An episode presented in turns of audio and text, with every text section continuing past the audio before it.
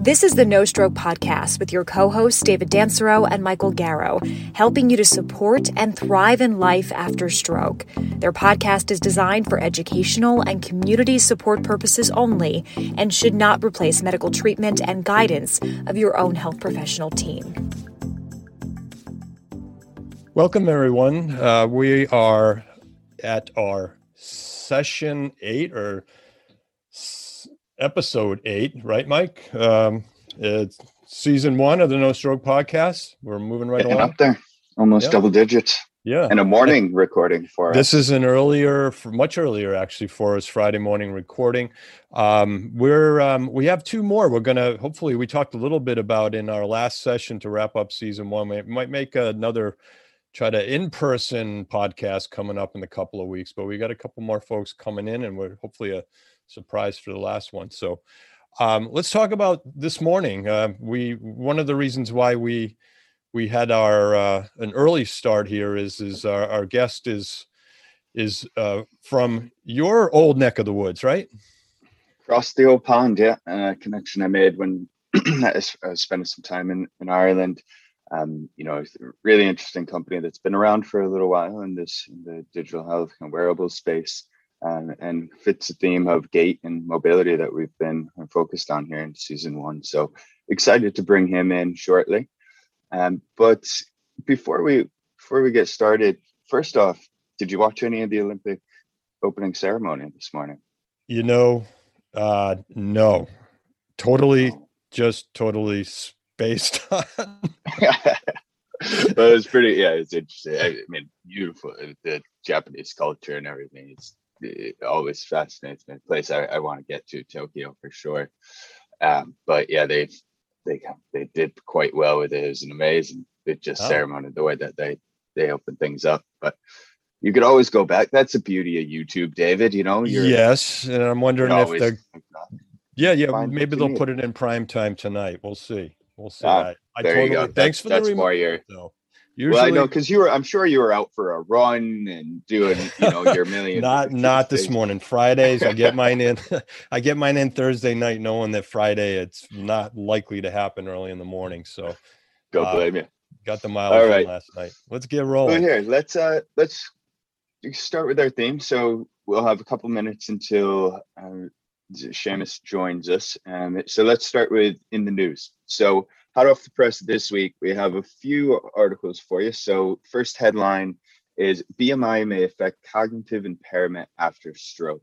So this was a again just a, an article that was put out um, by the Healio article of neurology in a scientific report and it really just focused on the study a study that looked at how different bmi levels. So body mass index so that calculates you know the amount of really it's a quite it's always been back and forth but a lot of people use it as that target indicator for you know, are you obese or not but we'll we'll let it fly anyway. But the main thing was here if your body weight if you're a healthier individual you have less instances of, of cognitive impairment.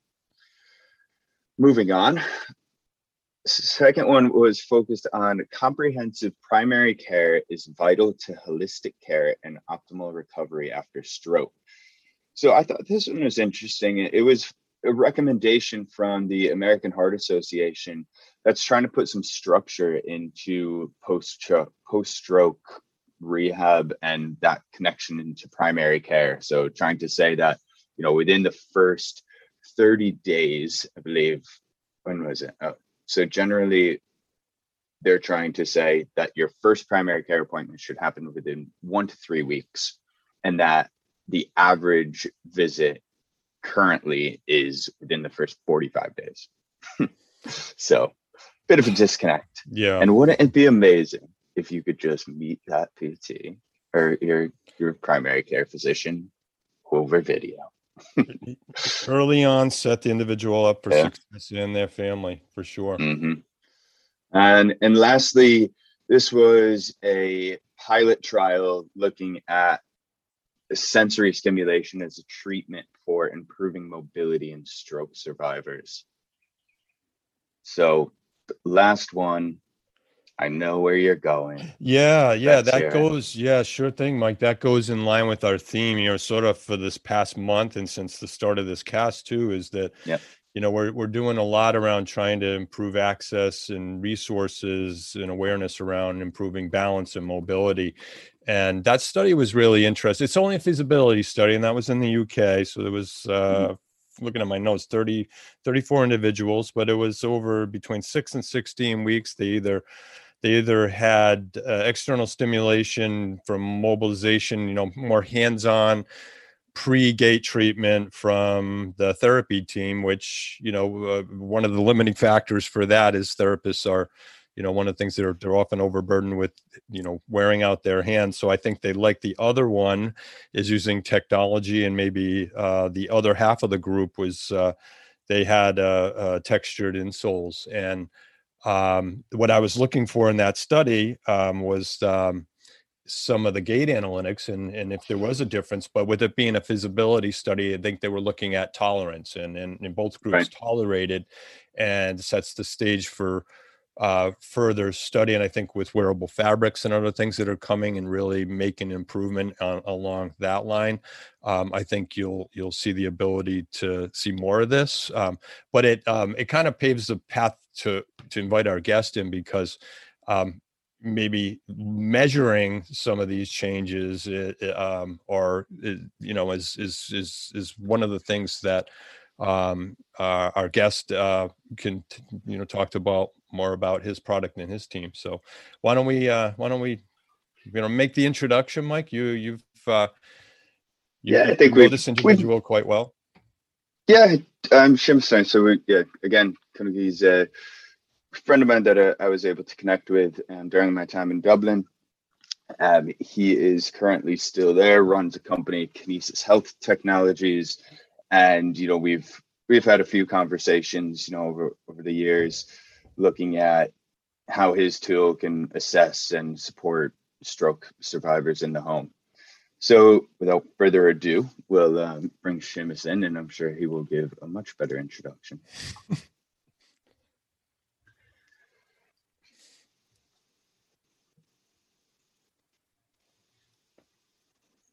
Audio, video, connecting. It's a long way over the sea. Yeah. James, good morning. Good afternoon, should I say? Good morning and good afternoon. Good afternoon to you, Seamus. Hi, David. Hi there. How are we? Apologies for, uh, I know it's been a, a, few back and forths to get this happening, but I'm, my brain is still trying to figure out this, the time zone differences now that I'm back home. It's It's been an adjustment for me. So thanks for the patience. No problem at all. Yeah. How are you doing today? Uh, we're good. We're good. We were just chatting about David missed the Olympic, the opening of the Olympic Games this morning. Did you catch a glimpse of it? I didn't actually. It's it's completely gone over my head. Uh, I yeah. think the the Olympic Games maybe is. It's not that it's a non-event this year, but it certainly doesn't have the profile it may well have had in years gone by. No, they had. Yeah, I, I think Ireland were the third team out the gate of the countries represent when when they started the the, the you know all the teams kind of walking out together. But yeah, it was uh nice. I think they had was it your man is it McIlroy the the golfer or yeah yeah, one, yeah yeah yeah he was the I think he's the captain of, of the Irish squad this year. Was he so. the flag bearer? Was he? Yeah, yeah. All yeah. right, yeah. Yeah. Is, is he from? Is he from the north? Is he from Northern Ireland though? Yeah. He is. Yeah, yeah. Yeah. Oh, that's a that's a difference then, right? Well, as am I. So, uh, oh, okay. You know, right. We won't get into a political debate now, but uh, yeah, no, he, you have the opportunity to to pick Ireland or, or represent or GB. Sorry. Nice, nice. I know that well, yeah. Best of luck to to Ireland in it. Likewise, in the US. I'm sure you, yeah. you guys will do well. Ah, yeah, we'll see, we'll see. But uh, yeah, Seamus, yeah, we've uh, we started the conversation this morning. We always pick a few topics that are uh, hot off the press in the news relating to stroke recovery. Um, you know, over the last few weeks, we've seen so much money being pumped in, and, and a, a lot of the funding is, you know, kind of the acute stage. So beforehand, looking at, you know, whether it's thrombectomy or you know AI techniques to kind of evaluate P, um, CT scans. But this morning there was a study looking at sensor er, wearable sensors in in the home to monitor gait and and some of it. Was a primary or early study, so it wasn't really in the feasibility stages. But um, it kind of teed up very well to you know what you guys have been doing for so long and you know where you're where you're pushing to into the market. So i gave a bit of a background into yourself and how we've connected over the years um, and kinesis in general but i'd love to open the floor and kind of you know have you give your give the audience your background and you know what what made you get into your startup kinesis health Sure, thanks. So, uh, so uh, Seamus, uh, the CEO of Kinesis Health Technologies, I presume you have uh, outlined that. So, and kinesis is the Greek word for motion and movement. So, when we were setting up the company, we wanted something which represents what we do is measuring motion and movement, applying it to health, and obviously with the technology aspect. So that's why we went for uh, Kinesis Health Technologies. Prior to setting up the company, I was involved in leading the uh, the research in terms of managing the research program, which was the foundation of the work we've been doing in terms of commercializing, which is a large uh, industry academic research centre based in Dublin, Ireland, including University College Dublin, Trinity College Dublin, uh, St James's Hospital, and Intel. So the background for me was I, I did work in Intel for a number of years in computer science, as an interest in technology, obviously, and then the convergence convergence of technology into the healthcare space, which you know some 14, 15 years later is still only breaking through uh, was seen as an exciting opportunity that you know at some point the kind of the dam is going to break and technology will be seen as an enabler and a facilitator in healthcare uh, as it is in many other different segments and sectors uh, which is still going on you know there's a lot of work being done in EMRs and EHRs and in terms of digitizing health records but really fully adopting uh, technology, it's, it's somewhat more of a, of a slow, slow and steady pace. So really, my background is in in computing, uh, looking at aging and aging, uh, the challenges with aging. Uh, the, the, core focus for Kinesis and the mission we have is around uh, falls prevention, and that's something which was a core element of what we did in the fundamental research program, which was TRIL or Technology Research for Independent Living uh, and falls prevention as a you know geriatric giant is a major issue that still needs to be uh, properly tackled. And what we do is providing uh, solutions, digital health solutions, to engage, empower, and motivate older adults to take action on falls. So really, it's about you know providing the healthcare uh, professionals, the healthcare system, but most importantly, patients with more information about their status uh, and also what they can do to take action to prevent that because quite early on we we realized that the most important stakeholder in affecting change is the patient and we were always trying to serve the health system and the healthcare professional giving them the information and, and the data that we think that they need and they do need but not sure they fully appreciate it but patients do so patients do fully appreciate data uh, biofeedback information on how they're doing so a kind of a circuitous route to introduce uh, mm. Kinesis, but you know that's kind of uh, background for me. It's an interesting. Thanks for that. That's an interesting point of like, and, and when did that shift happen that you realized like, well, maybe the the word that's always floats out there, the empowered patient, right? So when did you kind of start seeing that? Was it through user research, or what made that trajectory happen?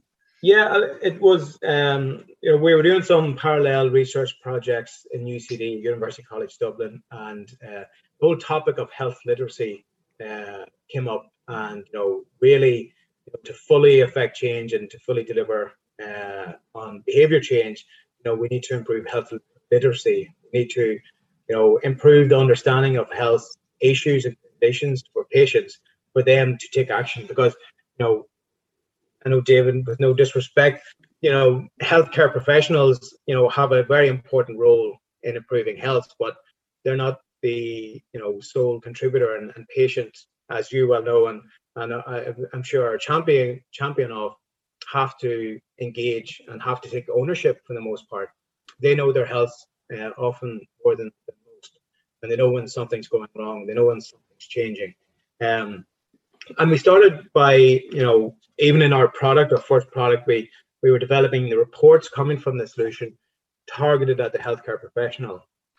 I never thought that you know the older adult will be getting a falls risk report, you know, because well, we wouldn't want to you know scare them. We wouldn't want them to become alarmed if they're at high risk. So we always would have been focusing on okay, let's send the data and provide the the results to the healthcare professional, and then they can talk to the older adult about their status. But quite quickly, we understood from you know, usage patterns is that you know the older adult is walking away with the report or they want to know what's in the report or want to understand more. So we we kind of changed the kind of flow and the the design to be making more legible to a broader audience. Um, and I guess that's where it kicked in for for us is that you know when you know when you're starting out as a as a young company trying to break into the healthcare market, you come somewhat subservient to the health system and the healthcare professionals. Well, what do you need? What do you need? What do you need? And, and sometimes they don't know. Uh, but in reality, we we we should be in a position to call out where there's some weaknesses in the health system and say, actually, you're not communicating well enough with your patients. You're not giving them the information that they need. Uh, and we can help you with that, but you can't just say, you know, we'll keep doing what we're doing. So that's kind of, you know, it wasn't a, a light bulb moment uh, by any means, just a, a, series of experiences that we had to, to really, you know, make me aware and, and also aware that unless you're engaging patients, you know, you're really not going to have the, the same impact that you could have. Um, so that's it. Yeah, that that's really a powerful point there, Seamus. And I, you know, kudos to your your team for um, providing more information to the patient because that's one one barrier to care now as a clinician is you know backs to the patient a lot of the data that we're putting into our emrs um, doesn't really empower the patient. So that data and those analytics and i'm more sensitive to that than ever now over the past 18 plus months that i'm doing entirely telehealth and continue to support my my clinical um, side of my of, of my practice. Um, through you know this face to face time and the and the data and using technology becomes ever so important on the telehealth side for the patient to be able to have those subtle changes. So i'm really interested in you telling us more about that the the patient assessment tools that your tech your your companies offer too because i was really interested. It's this is the time for those tools to really get into the hands of of, of the the the folks that can benefit the most from them. Yeah, yeah, and and uh, and you know, and I think as patients, you know, we've we've all been patients in some respect, and and you just, sometimes you feel like you know you could be seeing that you're just ser- serving the health system, providing them data for what end, what result. So it needs to be a bit more of a you know a bi-direction, a bit more of a conversation. You know, it has to be flowing both ways versus you know collecting data, collecting data, collecting data, it was all up to, into the mainframe and you have very little knowledge of what's going on. Uh, I think that is changing. Uh, that is certainly changing, and certainly, you know, we're not necessarily pioneers in that. You know, most health technology companies or uh, technology companies in health are are looking at that and how do we, you know, provide more back to the patient um, and re- wrestle control back from the health systems, the hospitals, that you know like to be the uh, controller and, and arbiter of, of a lot of this data. And I know there's certain uh, activities in the UK actually is patients know best uh, is a um, an initiative where uh, if health systems sign up that they can actually share their data that they're collecting on patients uh, with those patients who sign up and register that they uh, have access to that data. Now it's a slow but a, a slow burn, but it, it is starting to gain traction, and it makes sense. Like, well, who owns the data that is being collected, you know, who controls it. Uh, you know, it's it's not most not necessarily a legal argument, more philosophical. Is like, okay, well, everyone maybe we can share the data. You know, people need access for different reasons, but at least patients need access as well, and that's something which we're, we're looking at. But even just the simple thing is that, from my own perspective, I had some lower back issues a few years ago when I went to um, to see a neurosurgeon and uh, to, to get some treatment and interventions, and and you know they were just basically getting me to walk around their office and watching me, and and I'm like, uh, oh yeah, no, I see, something, or you know, I'll note that down, and then you go in a few weeks later, and there's no context for me as a patient, completely blind to what they're seeing, if anything, mm-hmm. uh, in that because it's not measured objectively, it's just an observation. And similarly, like you know, going to physical therapist and you're you're getting them, or they get you to do exercises in front of a mirror to show you where you're going wrong, and and actually I can't see it. You know, there's do you see the movement in your knee? I'm like, no, I don't see it. But even if they were to give me a little bit of data to say actually, you know, small because most of these most of the the impairments that maybe are only slight hmm. and very, you know, to the untrained naked eye, you're not going to see it. So having some data, and even if it's only a five percent change, it could be a significant five percent change. So that's why we're trying to with our solutions that providing more context and more biofeedback to patients, uh, either in clinic or at home, for them to have uh, a better understanding of their own health. Um, not only just to give them that understanding, but to encourage them to do the things that they should be doing for example, to prevent a fall. So uh, just telling somebody you're 78 years of age, you're at high risk of falls, you can brand them, tag them as that, but that's not good enough. You know, there is people who are possibly high, high risk. There's people at medium high risk and people at low high risk, and you know, and, and people at the very high can come down. And and what we do is we provide a, a specific score uh, for an individual from zero to 100. So it's a uh, percentile probability that they're a faller from zero to 100, but people can improve and, and see a reduction. Now, they still may be high risk, but they could come from a 95% down to a 75%, which is progress. And whereas, you know, we're saying where you're not at high risk, we want to make you not at risk at all. They say, well, you know, is that feasible? Is it reasonable? But we can still improve their status. So that's what we're trying to do is with um, with information through our solutions, providing more context uh, and hopefully a greater motivation to engage in the you know the, the treatments that we know work uh, to prevent falls. Um, mm. Fascinating. Thanks. Thank you for kind of you know taking that deep dive. And I'd be curious, you know, just for our audience who are sitting at home, I had the the fortunate opportunity to be able to see this in action, right? See how how the tools work. But can you maybe just describe quickly, you know, if I was a stroke, if you know, stroke survivor sitting at home or a caregiver listening who has a, a parent or a loved one who's you know suffered stroke and at risk, you know, how how could your technology help them, and and what would that look like? What what kind of data would they be looking at?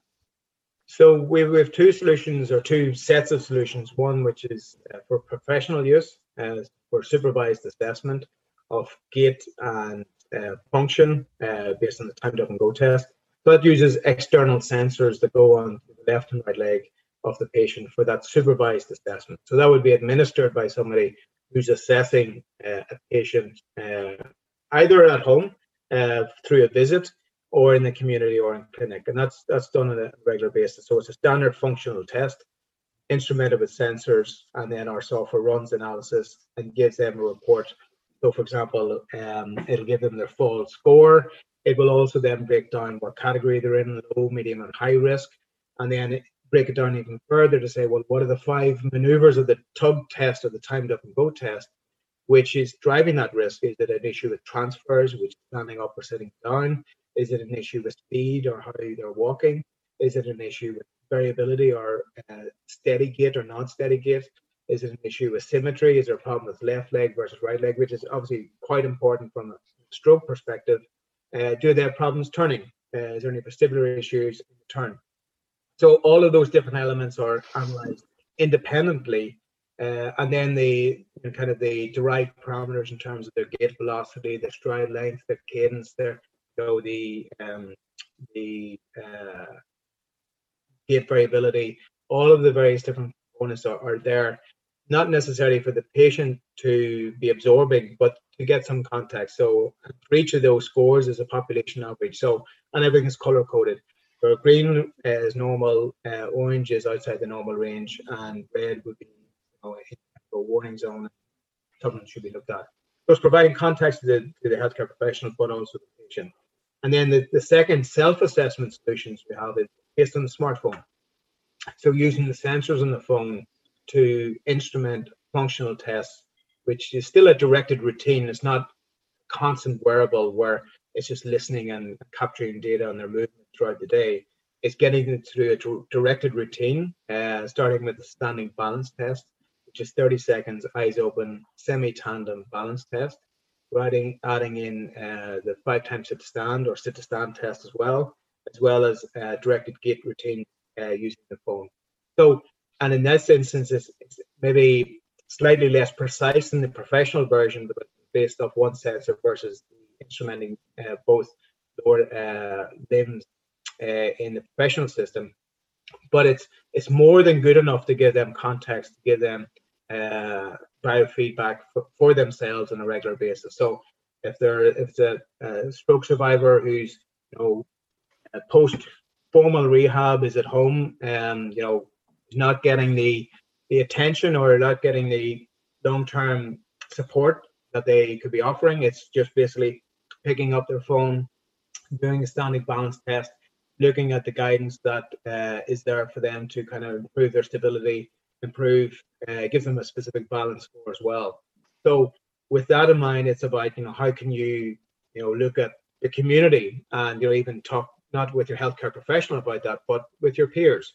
So um, my my father unfortunately had a stroke uh, five years ago, and it was quite a severe stroke, and uh, has you know has reasonable recovery. You know, was pretty good function. Uh, it's not not allowed to drive anymore. His, his peripheral vision and eyesight isn't as good, but in terms of uh, overall function and ability, he, he's doing pretty well. But you know, they they have this um, which used to be a, a formal uh, meeting up of the stroke survivors in, in the area. We used to meet for a cup of coffee on a Wednesday morning every week, and just chat and talk. And, and for him, the greatest, uh, I guess, support he was getting was from from other stroke survivors, uh, talking about their experiences. Mm-hmm. And the hospital even asked him to come down to talk to the uh, healthcare teams, clinicians, because they were saying like we've never went through a stroke. We don't know what it's, what it's like as a patient uh, to go through that.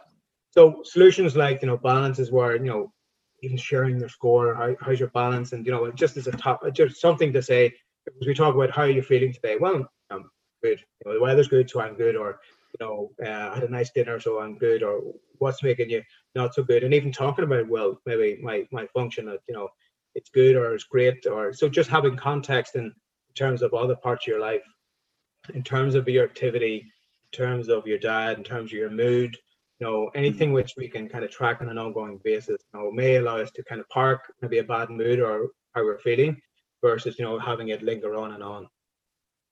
It's interesting. So you do that was that was something I was going to touch on is kind of how you're that that correlation between all right, I'm I'm improving my balance, I'm less at risk for a fall, and how that comes back into you know cognitive kind of function and you know your your overall mood and happiness, I suppose, as a as a stroke survivor or someone going through rehab. So is that something you're currently tracking alongside yeah, no, of the balance? Yeah?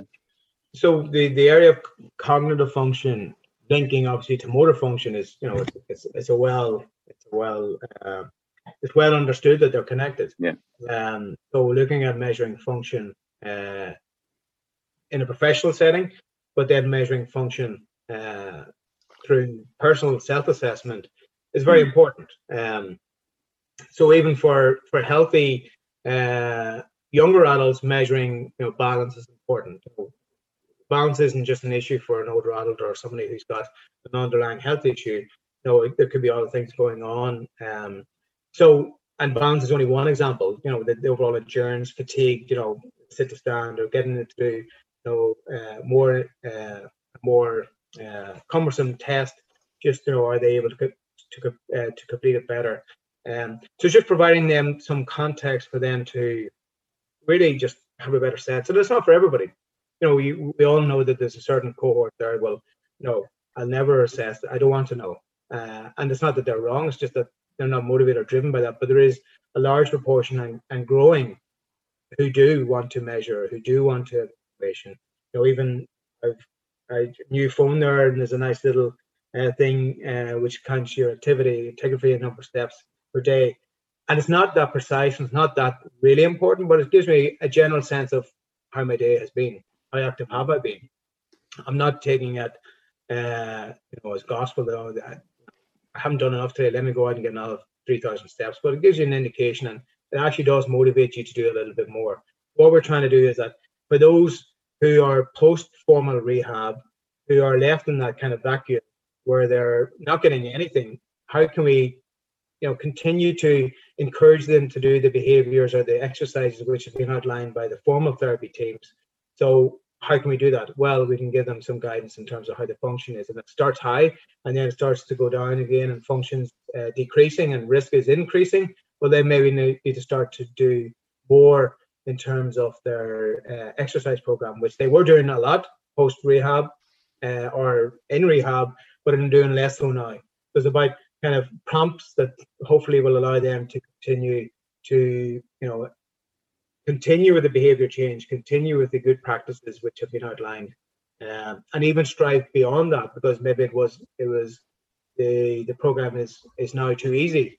They feel like it, you know maybe they could do other things. So these are the sort of things with you know this information that their function and balance is good and and uh, like you know the, the exercise programs are, are, are so simple and straightforward they can move up a level so it's just an example of how we can continue the conversation and support for that group beyond uh, the form which i think is a big issue is that you know stroke uh, stroke patients is that you know there's a lot of attention get a lot of focus get a lot of support you know critically uh, challenging healthcare condition, and then after that six or eight week post discharge, or maybe even earlier than that, you know, they're left with support groups, which are really important. I don't under under uh, underplay the, the importance, but actually probably more important than maybe having a conversation with the with the neurologist because you know it's unlikely they're going to do another brain scan, but talking to somebody else about what their progress has been like and or their family members so not to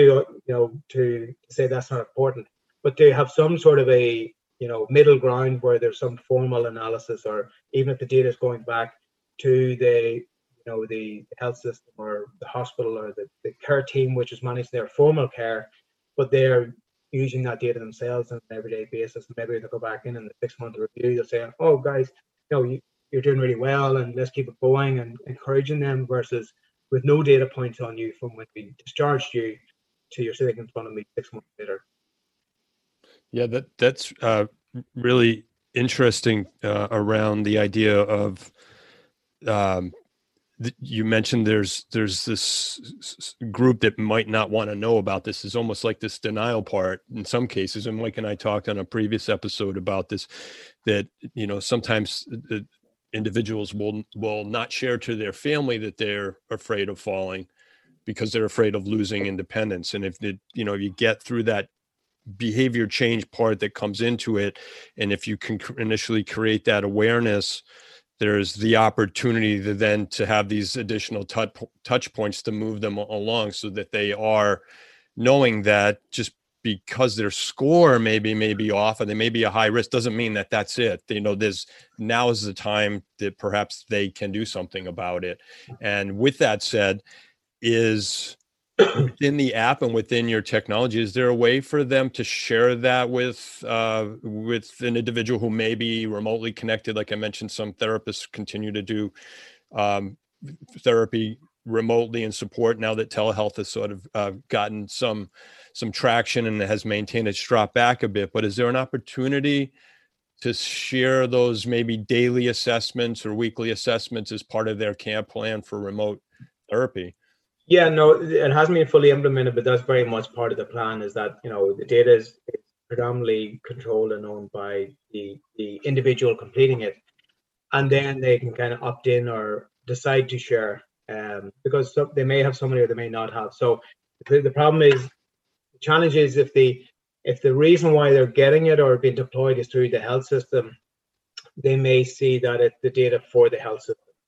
However, if it's a it's a, if it's a combination of okay, well, this is an offer for you if you want to use it, you know, we can help. It'll help you kind of get more information where you are, and it'll also provide us with more information. So the next visit will come in. So I think it's about that. Uh, I guess the contract you have with your your formal care team, or maybe uh, less formal, but your care team. Uh, who who you want to access, or who's who's who is your support? Is it the, the therapist? Is it a care? Is it a neurologist? Is it a family doctor or GP? Um, you know, is it your um, you know your pharmacist? You know, the, the care teams that we have around us is so uh, broad and, and often very different. Um, and that's something which we are really just exploring in terms of the use case that we want to get the fundamentals of the assessment right, uh, which is working hard on. But then it's about kind of the integration and use case. Well, who's driving the recruitment? Who's uh, encouraging usage? Who's then going to respond to data coming in and who needs to and who should? So they're the sort of business rules and, and uh, yeah. technology rules which we're just at the moment. But you know, it, it's very clear that data for the individual is important, but sharing it is uh, very important as well because, as I mentioned before, you know, went in to see your uh, specialist in a few months' time, and if they have no data on you, they maybe getting you to do assessments you've done you know, 20 times in the last uh, three or four months, and you're like, okay, well, can you just look at the data? You know, you're going to observe me doing something I do every day and I measure. You just look at my data, and that's the sort of thing is that, and I know, and I can understand healthcare professionals pushing back on, you know, patient-generated data as well, because you know the um, the credibility and reliability of some of the data is, is questionable. I'll be, know, let's be clear, it is, but um, I think they shouldn't dismiss uh, too quickly uh, because if it is engaging the patient, that's the important thing. 100%. And so if there are you know folks listening who are interested and say you know this is something that i want to bring in for either myself or a loved one what's the route like you know we talked about you know care teams being empowered so kind of two different sides of the house. Either you could have a clinical assessment you know which would you know sit with their pt ot but let, let's maybe focus on the you know phone assessment you know. So is that something that's downloadable just for anyone in the in the app or in the the app store to to start using today? Or how, yeah how absolutely. for someone yeah, no, so you can go on to Google Play. Unfortunately, there's only an Android version available. Uh, iOS is coming soon. So for all those iOS uh, users, uh, our apologies. But yeah, on Google Play, uh, if you do search for Kinesis Balance Free, you'll see that version, which is free. Uh, you download it. It's kind of uh, our first MVP in the space for people to use.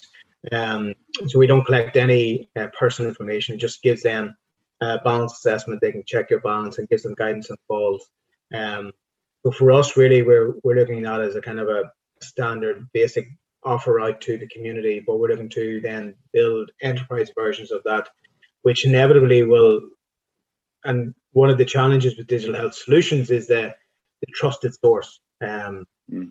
So we're not necessarily looking to drive this in a B2C or direct to patient uh, model. It's it's coming through health systems or health payers for them to say that you know offer it to their patients or members uh, respectively.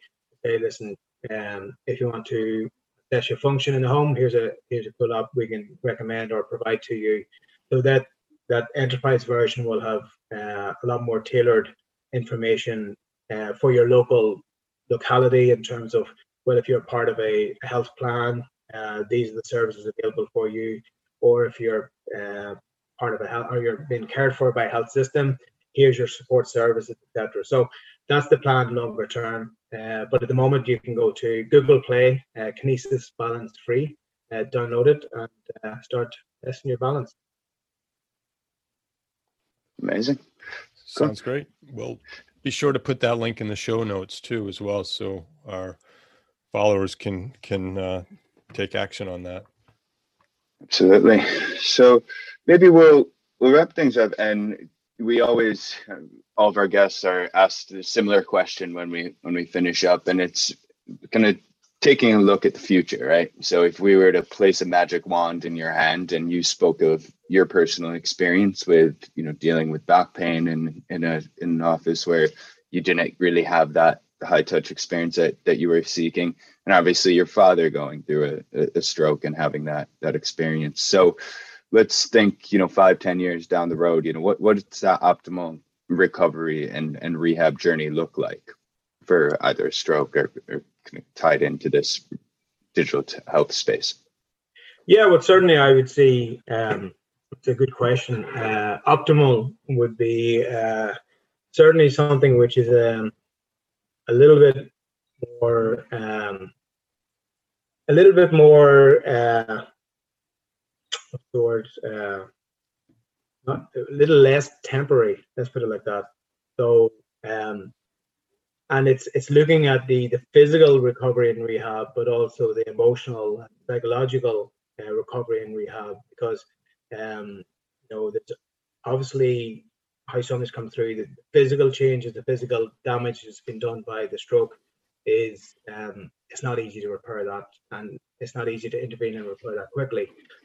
But there is a lot of clinical care provided up front, and then there's a lot of physical care provided in that next period, and then there's little care provided then beyond. So for me, what I would like to see is that the you know the good practice that we want patients to implement to keep going after rehab. I think the health systems providers can do that as well. To say, listen, you know, how can you not stretch out, but how can you prolong the care and support and guidance and advice for uh, stroke survivors, and also empowering those uh, support groups, um, which which really were critical. Uh, I know with my father, um, he declined to go to them for so long because he didn't want to be seen as you know we all meet for in a, a, local coffee shop and he was like oh, well no i don't want to be seen as with the, the stroke group and then know decline not, and it's not that he was you know, prerogative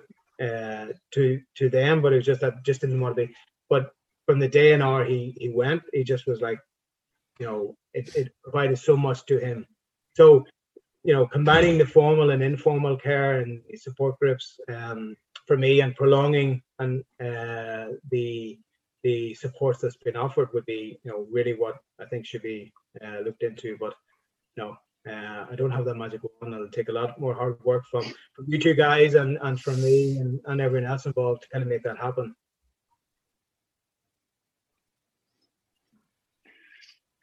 Yeah, anything, David? no, wrap just, up.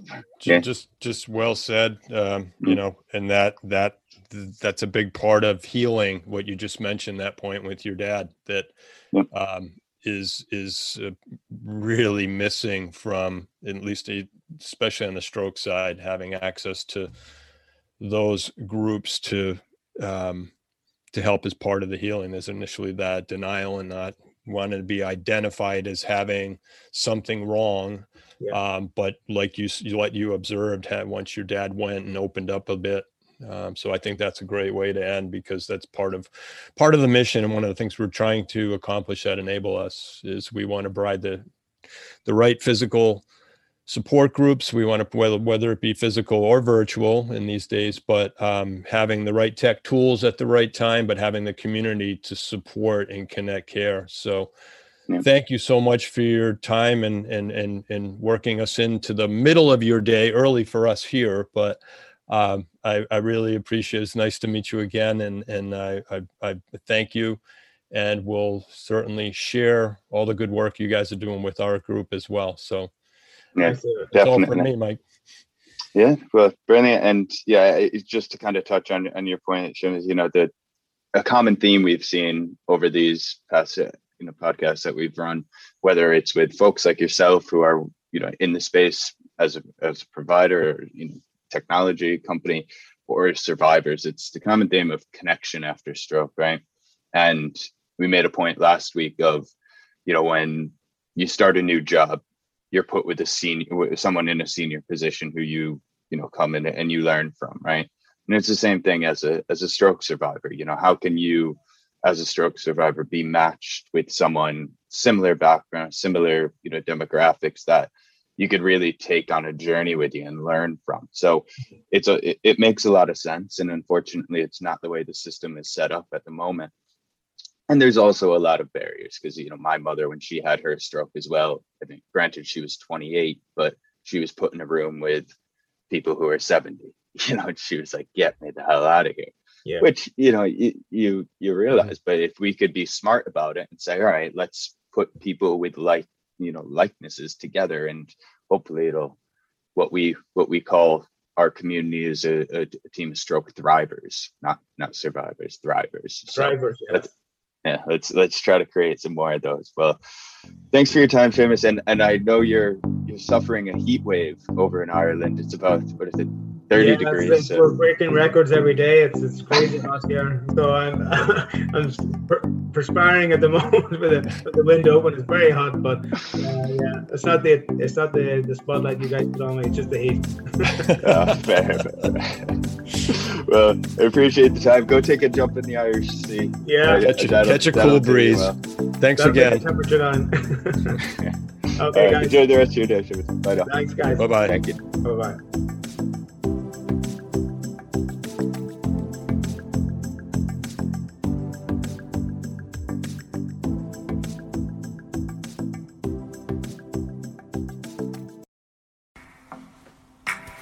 Thank you for listening to this episode of the No Stroke Podcast. Be sure to tune in each week for more knowledge on stroke recovery in the brain with tips, technology, and interesting stroke thriver interviews where they share their success to enable you on your own healing journey. Make sure to hit the follow button on Apple, Spotify, or wherever you listen to our show. Mike and I will love to ask you to rate and review our show to enable us to grow our audience.